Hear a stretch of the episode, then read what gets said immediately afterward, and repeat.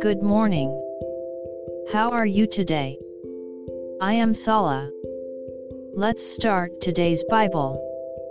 Today's Bible verse is Mark 6 colon 1. I'll read.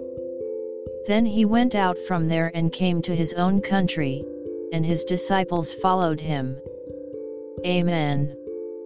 Jesus was born in Bethlehem. It was Nazareth that he then spent his childhood until his ministry.